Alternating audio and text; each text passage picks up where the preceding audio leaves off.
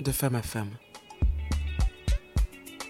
Bonjour, je suis Hélène et je vous invite à découvrir en toute simplicité les instants de vie d'une femme qui pourrait vous toucher, vous inspirer ou tout simplement changer la vôtre. Une chose est certaine, ces témoignages ne vous laisseront pas indifférents. Bonjour à toutes et à tous, bienvenue dans votre nouvel épisode du podcast de Femme à Femme. Aujourd'hui, je reçois une femme qui, est, euh, qui a énormément de présence, qui a une voix qui, euh, qui est assise, qui, qui, est bien ancrée. Et ça fait du bien de, de recevoir des femmes qui sont ancrées de la sorte et qui en même temps sont connectées. Donc, il y a une espèce d'alignement qui est euh, naturel, je pense, chez elle. En tout cas, c'est ce qu'elle dégage. Quand elle est arrivée, c'est la première fois que je la vois et je suis heureuse de la recevoir. Bonsoir Marika. Bonsoir Hélène. Comment vas-tu?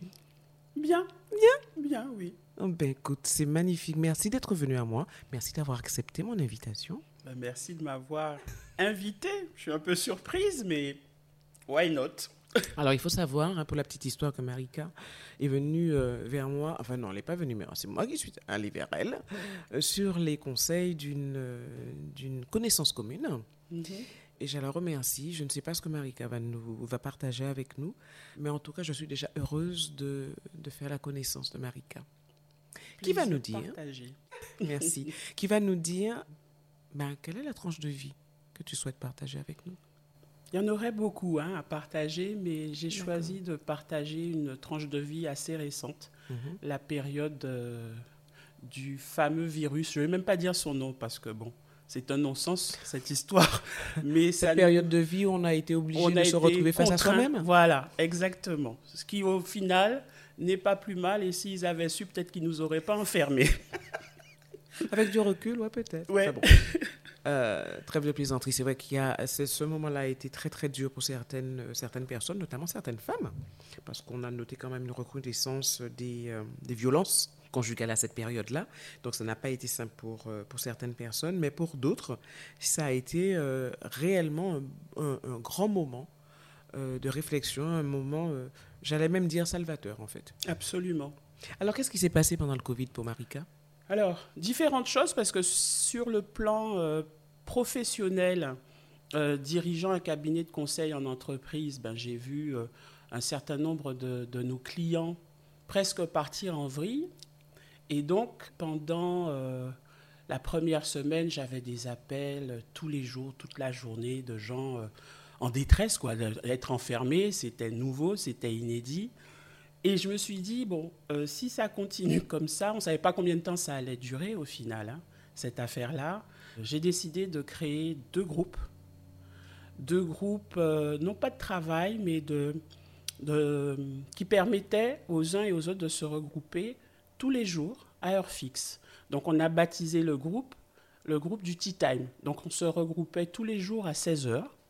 Et si j'ai animé le groupe, mais j'invitais chacun à partager euh, ben, ce qu'il vivait déjà euh, dans cet enfermement et ceux qui avaient trouvé des solutions pour se changer les idées ou trouver d'autres activités, ben, partageaient. Et on a tenu comme ça pendant deux mois. Donc j'avais un groupe en Guadeloupe et j'avais un groupe euh, en France. Donc en fait, je faisais deux heures par jour, une heure pour la Guadeloupe, une heure pour la France. Et au final, à la fin, ben, je crois que ça a aidé quand même un certain nombre de personnes à tenir le coup. Mais comment toi, tu as vécu l'enfermement? Alors, toi, ça c'était la partie professionnelle. Sur le plan personnel, ça correspond à une période où euh, j'étais en train d'en- d'entamer une, une initiation un peu particulière sur le plan euh, euh, spirituel. Et euh, bon, ben, dans, ces, dans ces moments d'introspection, ça a permis, euh, comment je vais dire, de continuer, parce que j'avais déjà commencé ce travail, mais continuer à nettoyer les écuries d'OGS, on va dire ça comme ça. Parce que souvent, quand on est confronté à des difficultés, des problèmes, on a tendance à pousser la, la poussière sous, Sous le le tapis. Et je me suis, enfin, j'ai été mise dans une situation pendant cette initiation où j'ai été obligée d'aller soulever Alors j'allais dire tous les tapis, en tout cas pas mal de tapis. ça m'a conduit dans, le, dans un premier temps à, à écrire. J'aime écrire depuis toujours. Et là, ben, j'ai écrit ma première nouvelle parce que j'avais des amis qui vivaient une situation un petit peu délicate. Et comme nous sommes souvent le, miroir des, les uns des autres, en voyant leur situation, ça a fait écho à certaines choses chez moi. Et un jour, j'oublierai jamais, j'étais en train de faire la vaisselle et ça m'a pris comme ça. J'ai planté la vaisselle, je me suis mise devant mon ordinateur et j'ai commencé à écrire. Alors j'ai une amie qui écrit, qui est écrivain même, elle fait plus qu'écrire, elle est écrivain, elle a déjà plusieurs livres à son actif. Je lui dis, tu sais, euh, bon ben voilà, quoi, je, me lance petite nouvelle, hein, pas un roman. Euh, je, je lui demande, je lui dis, mais voilà comment je vois les choses. Elle me dit, laisse-toi aller, laisse faire. Et pendant, allez, cinq jours d'affilée, j'ai écrit non-stop. C'est sorti quasiment d'un trait. Je me faisais violence pour arrêter. Et ça a permis ben, de, oui, d'exhumer un peu de, choses qui étaient dans les. Dans, j'ai dit sous les tapis, cachés dans les placards. Oui, euh, descendu dans la cave en fait. exactement. Et là, euh, faire le point avec soi-même, en vérité, là on est seul. Euh, tu étais seul pendant ton confinement? Non, non, non, j'étais pas seul à la maison, mhm. mais bon, l'espace est suffisamment grand pour pouvoir ne pas être gêné les pour ne pas se gêner les uns les uns les autres. Donc, euh, j'écris, entre autres, euh, par rapport à, ma grand-mère, avec qui on a eu un, lien assez conflictuel, mais au final, je réalise que j'aime ma grand-mère, qui est morte depuis plus de 20 ans maintenant, qui avait peut-être encore euh, une petite chose, je dis le, le, 0,01% qui traîne et qui, reste coincé, et là, j'ai été confrontée à ça. Et je crois que ben, aujourd'hui, elle est pardonnée définitivement, puisque dans mon initiation, nous avons euh, des pratiques un petit peu spéciales par rapport aux gens euh, euh, qui, sont, qui sont décédés. Et notre mentor nous avait dit à l'époque, bon, ben, quand la personne n'est pas là, écrivez-lui. Et c'est ce que ah j'ai fait. Donc cette nouvelle tournait réellement autour de ta grand-mère Non, pas autour de ma grand-mère, mais en passant, en regardant la situation des amis. C'était un couple d'amis dont le mari a été gravement malade. Et j'ai eu un moment pendant leur absence, le, le, le, couple est parti, ils, avaient, ils ont deux enfants, et j'ai dû m'en occuper. Et euh, le fait de m'occuper d'enfants, ce qui était une grande première pour moi, des enfants en bas âge en plus, euh, ben ça m'a je sais pas, ça a déclenché un certain nombre de choses. Et vous savez, les enfants, il n'y a rien de plus, euh, comment je vais dire, direct. Mhm. Les questions sont sans filtre. et, en fait, je me, souvenu, je me suis souvenu de moi, enfant, parce que je posais des questions à ma mère. Et vous savez, enfant, vous sentez quand la réponse tombe pas tout à fait là où il faut. On se dit, bon, toi, je t'aurai, je vais te la reposer un autre jour différemment. et là, j'avais exactement la même chose. Et donc, de fil en aiguille, je me suis posé moi-même mes propres questions. Donc, il y avait l'histoire de ma grand-mère qui traînait encore, visiblement. Il devait y avoir une ou deux toiles d'araignée quelque part. Et euh, j'ai aussi réglé le problème avec, euh, avec mon père. Euh, mon père qui a abandonné ma mère, elle était encore enceinte. On s'est retrouvés après, mais ça n'a jamais forcément très bien collé.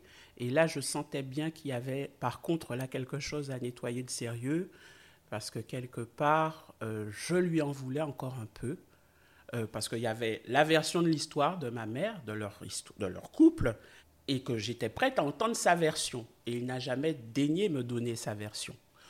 Bon. Tu lui avais demandé? Ah oui.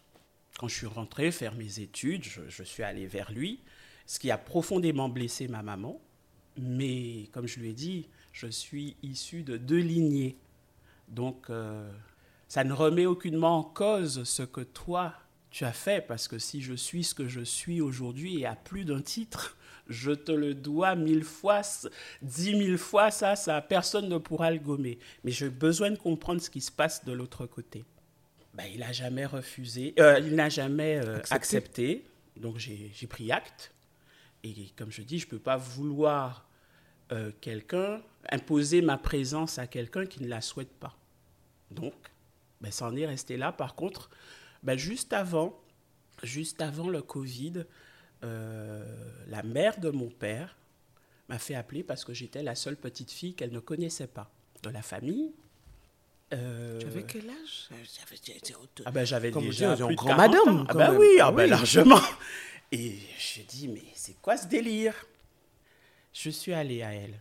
Bon, bien évidemment, ce jour-là, elle était, il était là, mais j'ai vécu un moment extraordinaire. C'est la seule fois de ma vie où j'ai vu ma grand-mère paternelle. Donc c'était avant le Covid. hein. Ça a été une rencontre exceptionnelle. Quand le sang parle, il parle. Et là, il y a eu un contact Donc elle avait quand même conscience de ton existence. Ah oui, mais elle avait demandé à son fils de m'emmener, ce qu'il n'avait jamais fait. Ah, c'est lui qui refusait. Donc je... Pourquoi a-t-il accepté à ce moment-là? Ah, il n'a pas accepté. Euh, ma grand-mère est passée par une de ses filles qui a appelé ma mère. Ouh là là. Ah oui, non, ça a été... Et j'ai été accueillie, je crois, comme jamais je ne l'ai été dans ma vie. J'ai été bénie ce jour-là. Elle est morte à 104 ans. Et je l'avais rencontrée, elle en avait 102. Waouh. Elle voulait vraiment pas quitter cette terre sans avoir euh, Exactement. connu ces C'était exactement. Enfin, je me, je m'embrouille peut-être. Elle, je ouais, elle en avait 103. Je l'ai vue, voilà, peu, peu de temps avant son, son, son départ. Quand vous vivez des expériences comme ça, des gens que vous voyez pas, mais on, vous, on va sortir les albums photos. Et on se dit, ben ouais, je ressemble à l'autre branche, mais je ressemble à cette branche aussi. C'est... Donc, en une... Ouais, en fait, tu as découvert un certain nombre de personnes, tu as fait la connaissance de plein de personnes. Absolument. Et, et- et je découvre la branche amérindienne, donc de mon côté paternel. Et ça, ce qui a été d'autant plus renforcé par euh, l'initiation que j'ai entamée sur ma branche euh, africaine, Congo. Et les deux, il y a une jonction qui se fait entre les deux. Moi, je suis au milieu et je me dis, ah ouais, quand même, hein. on est riche de tellement de choses dans nos, dans nos contrées, dans nos îles, parce qu'on est vraiment à la jonction de, de plusieurs civilisations et on a une richesse mais inestimable, tant euh, matérielle mais que spirituelle. quoi. C'est impressionnant. Et depuis le Covid, ben, ayant entamé cette initiation, comme un petit poisson dans l'eau. Parce que euh, enfin, on a, je pense que le Covid a permis, je dis le nom, j'avais dit que je disais pas le nom. hein. je dis le nom, il faudra faire titre. Euh, euh, je découvre en fait des choses qui sont enfouies, qui, ont toujours été là et qui sont enfin réveillées. On nous montre les interrupteurs sur lesquels on peut appuyer pour que la vraie lumière jaillisse. Et c'est un pur bonheur.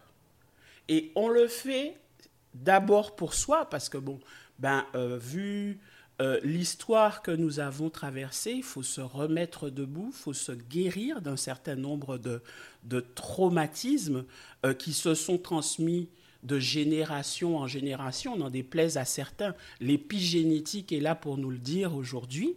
Donc, on est certes en 2023 aujourd'hui, euh, mais on traîne des bagages.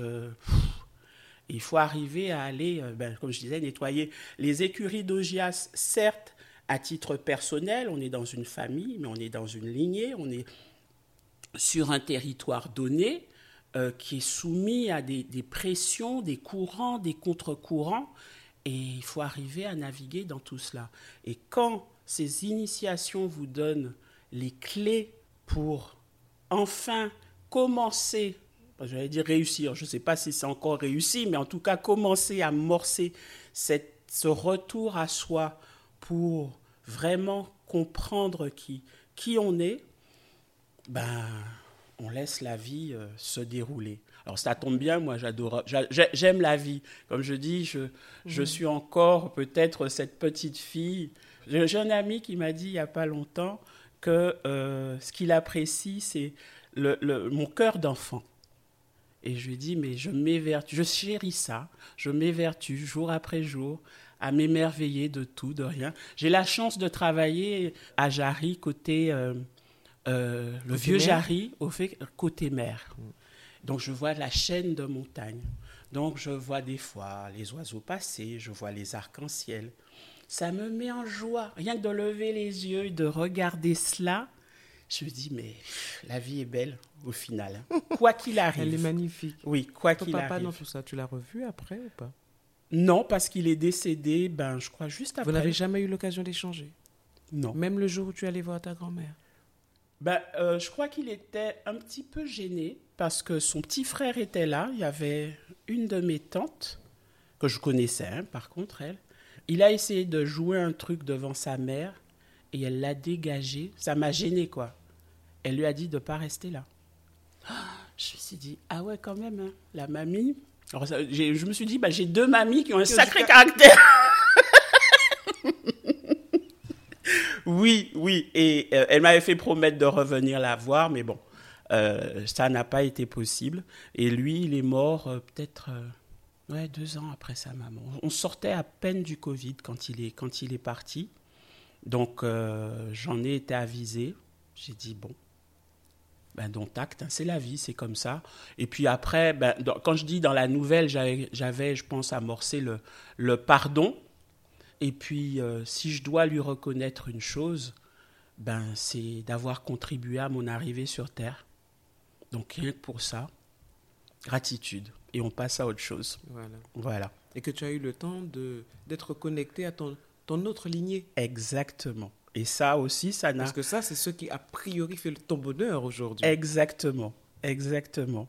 Et donc, dans ma petite nouvelle, je parle un petit peu de, de, de tout cela, cette nécessité à un moment de se, de se poser, de, de se regarder en face et de se dire qu'est-ce qui est important au final. Est-ce qu'on doit vivre dans de la rancœur en permanence qui nous bloque énergétiquement ou est-ce qu'on s'ouvre réellement à la vie avec un grand V Parce que je, je regarde souvent la nature. Quand il y a un cyclone, les arbres, ils ne peuvent pas courir, se cacher. Ils sont là. Alors ils plient. Des fois, il y a des branches qui cassent. Il y a, il y a des dégâts. Et il se relève. Et puis, ben, à un moment donné, la vie reprend ses droits. Ouais, oui. En quoi sommes-nous différents? Rien de différent. Ben, des fois, la vie fait que ben, on est ébréché, on est. Alors, tant ça peut être physique, ça peut être euh, moralement, ça peut être à plein niveau, mais il y a tellement matière à se réjouir. Très simplement, hein, la joie d'un enfant, un enfant, quand il apprend à marcher, il tombe mille fois. Il reste pas assis. Hein. Il rampe, il va à quatre pattes, peu importe, il recommence, il retombe jusqu'à ce qu'il arrive à tenir debout. Eh ben, eh ben, oui, nous on a déjà, on a déjà appris à marcher, mais au regard de l'éducation et des carcans qu'on a, qu'on a reçus, un carcan sociaux en tant que femme, euh, on va pas en parler, euh, carcan euh, religieux, carcan à tous les niveaux, ben, il faut à un moment arriver à s'affranchir de tout ça et se positionner en tant qu'humain qui a une contribution à apporter au tout, tout simplement. Alors, ça fait peut-être un peu prétentieux, mais je crois qu'on arrive tous sur cette terre avec des... Alors, je ne sais pas si le mot mission, le mot mission peut faire peur, euh, mais en tout Oui, parce qu'il est utilisé à tout va en ce moment, mais euh, non, si, si tu as, on peut chacun faire des choses à notre niveau, tout simplement. Quand on fait quelque chose pour, euh, pour l'humain, pour, pour le- notre prochain, entre guillemets, Mhm, euh, c'est pas forcément faire quelque chose de grandiose. Hein. absolument, les petites choses, les Ce petits sont des toutes détails. petites choses. Oui. C'est déjà, euh, je sais pas, euh, vous savez, vous rencontrez une petite dame euh, qui a du mal à porter ses courses. euh, vous lui dites, je peux vous aider, madame Vous prenez ses courses, vous allez lui porter jusqu'à à la porte de chez elle. C'est absolument rien, mais euh, c'est beaucoup pour elle. Exactement, exactement. Et je pense que les plus grands héros sont Et justement, méconnus. l'accumulation de toutes ces petites actions, Mhm. ça génère une énergie, ben, une énergie d'amour et de bienveillance qui est euh, dont la terre a besoin. Contrairement aux idées répandues du moment, euh, la bienveillance, euh, nous on l'appelle, euh, alors Zola, le Zola, parler d'amour inconditionnel. Mais c'est tellement plus.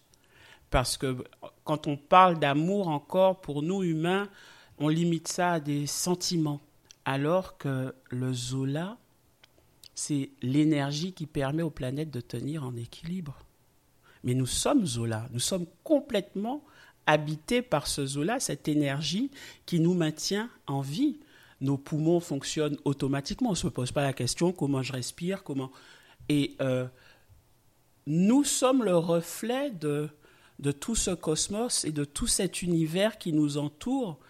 J'étais tombée sur un article pendant, pendant cette période où il était expliqué que le corps humain, pendant toute une vie, était capable de produire une énergie suffisante pour alimenter une petite ville en électricité. Hé, j'ai dit, ouais, il y en a qui le savent. Malheureusement, nous, on ne le sait pas. En tout cas, cette période d'enfermement a été une, une période de retour à toi. Oui. Comme une renaissance ou pas? Comme une continuité. Comme une, continuité. Parce que, euh, comme je me plais à dire, j'ai eu la chance de croiser dans ma vie cinq mentors. Mhm. Et je me suis rendu compte, en fait, que chacun a déposé quelque chose dans ma vie à des moments précis. Et l'avant-dernier a eu des soucis de santé et il est mort il n'y a pas très longtemps. Je, pense à lui avec beaucoup de, de tendresse parce qu'il a eu à me dire des choses que je n'ai pas comprise tout de suite. Et c'est maintenant que je comprends. Quand il a eu ses soucis de santé, juste avant le Covid, toujours, hein, euh, cette période d'enfermement, je m'étais dit, bon, je ne peux pas rester sans mentor. Je n'ai pas encore fini mon, mon évolution. Donc, j'ai dit là-haut, ouais, ça serait bien de m'envoyer là, que je trouve quelqu'un. Euh, alors, non pas en remplacement, parce que ce n'est pas un clou qui chasse l'autre. Et je tombe par hasard sur une vidéo d'un petit monsieur, pas très grand, qui a une tchatch. Il pourrait vous parler pendant des heures, c'est vous qui allez dire stop, là je peux plus. Euh, et je pousse la porte. Premier contact, j'ai dit ok, il est là.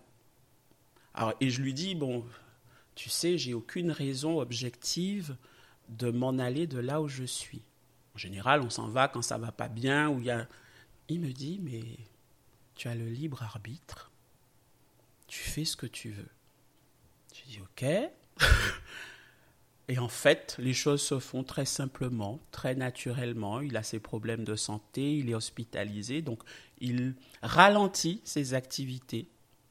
Et j'en profite ben, pour accélérer à un autre endroit, tout simplement. une continuité. Exactement. Et je dis, ces mentors que j'ai croisés, ils ont été tous. j'ai eu droit, je crois, à toutes les ethnies qu'il y a sur la Terre, sauf une. Et je pense que la dernière et l'ultime, c'est la bonne, parce que je suis parti récemment euh, en voyage et j'ai rencontré mon, mentor et il, explique, il nous expliquait que en fait chaque, chaque euh, ethnie sur la Terre a été incarnée pour euh, des raisons bien précises les Bruns, donc les, les, aborigènes, toutes ces premières communautés qui ont habité la Terre, étaient là pour euh, euh, réactiver un, brin d'ADN bien précis. Ensuite, les, les, les Asiatiques, les locodermes et les mélanodermes. Sixième brin d'ADN, c'est-à-dire la reconnexion directe au divin. Et j'ai dit, ah ouais, vu sous ce prisme-là, on comprend un certain nombre de choses. Mais tout ça a été amorcé euh, pendant cette période euh, d'enfermement parce que bon, on se, on se redécouvre soi-même ou alors on, a une autre façon, une autre grille de lecture de ce que nous sommes, de l'environnement dans lequel on vit. On est beaucoup plus conscient de l'orchestration des choses parce que bon, je dis en termes de show et variété, on est servi. Il faut juste juste comprendre ben, qu'il y a un game à jouer. Alors après, bon, moi, je, sais qu'il y a des films cultes qui me causaient déjà petite, mais là, quand je les revois aujourd'hui à mon âge, euh, style la guerre des étoiles, quoi. L'ombre, la force, les, les Jedi et tout ça. Je me dis, non, mais mais il y en a qui nous ont raconté des trucs qu'on n'a pas compris. Et pourtant, ils nous dépeignent une vérité euh, crue, telle qu'elle est. Et c'est pas, c'est pas forcément, comme on, aime le dire, de la science-fiction. Tu as fait euh, appel à l'écriture Oui. Pour euh, libérer oui. un certain nombre de choses. Mhm. Mhm. Est-ce que tu vas continuer? Est-ce que c'est ton mode de libération ou est-ce que ça a été juste un coup?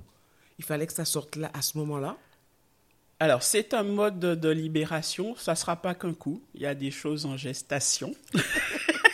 Parce que depuis, ben là, je suis en train de travailler à, à la sortie d'un coffret, d'un coffret en lithothérapie, mais traditionnelle, originelle, j'ai envie de dire. Parce que, bon, comme on sait, euh, il y a beaucoup de choses qui se font à certains endroits qui ne sont que des pâles copies de, de, la, de la connaissance originelle. Et donc, dans ce coffret, où on met en scène euh, 12 pierres de la tradition Congo, avec des explications sur chacune d'elles et les bienfaits qu'elles elles, elles, peuvent apporter, il y a un petit livret où une petite fille raconte l'initiation de sa maman. Oh. Donc c'est encore une façon pour moi de continuer à écrire, mais là c'est plus ludique.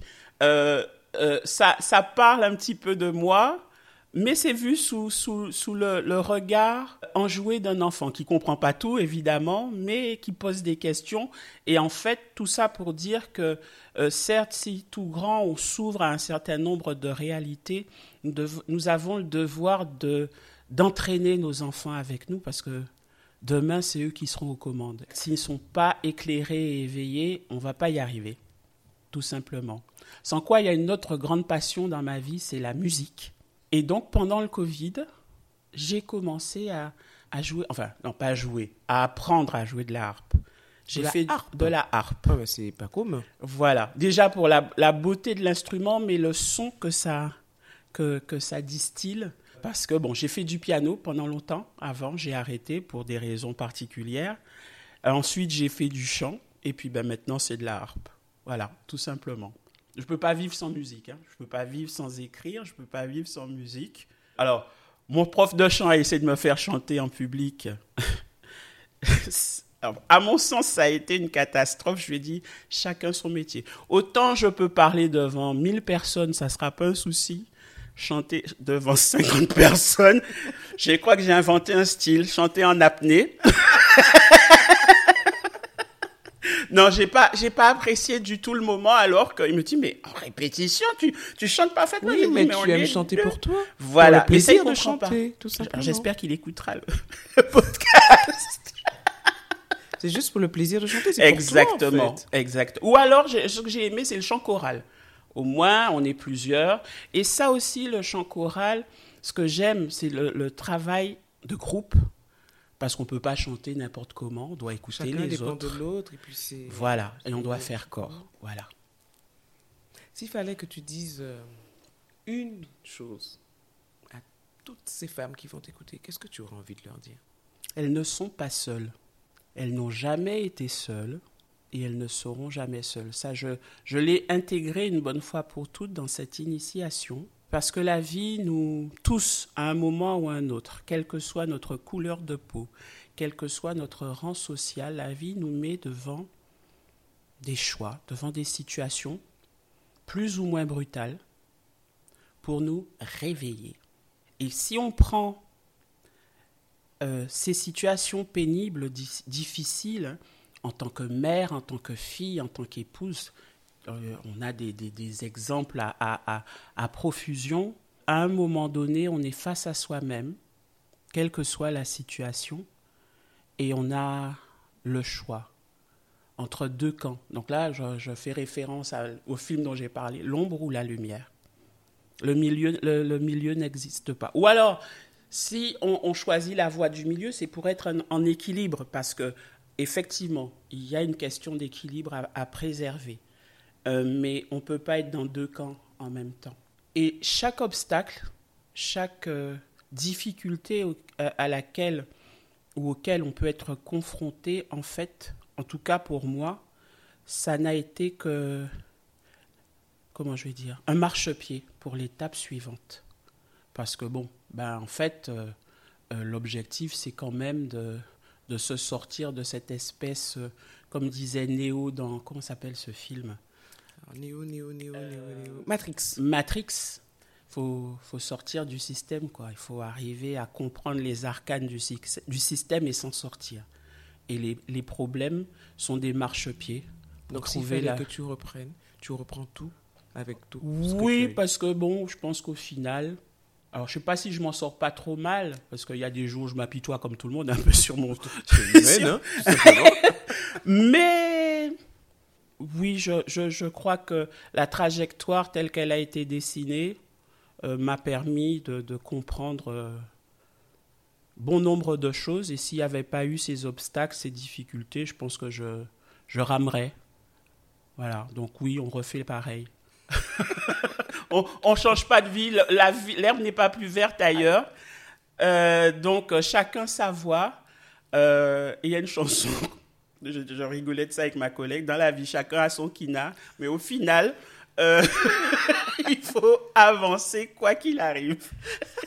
Ça va être le mot de la fin. Merci. Merci mille fois d'être venu partager ces mots avec nous, Marika. Merci de m'avoir écouté. Je te souhaite de garder, mais l'éternité pour toutes tes vies à venir, ton cœur d'enfant. Merci. Matondo. À bientôt. À bientôt. Merci d'avoir partagé ce moment avec nous. Ce podcast est disponible sur toutes les plateformes. Donc n'hésitez pas à liker, à laisser des commentaires pour aider à son développement et puis pourquoi pas être mon invité un de ces jours. En attendant, prenez soin de vous.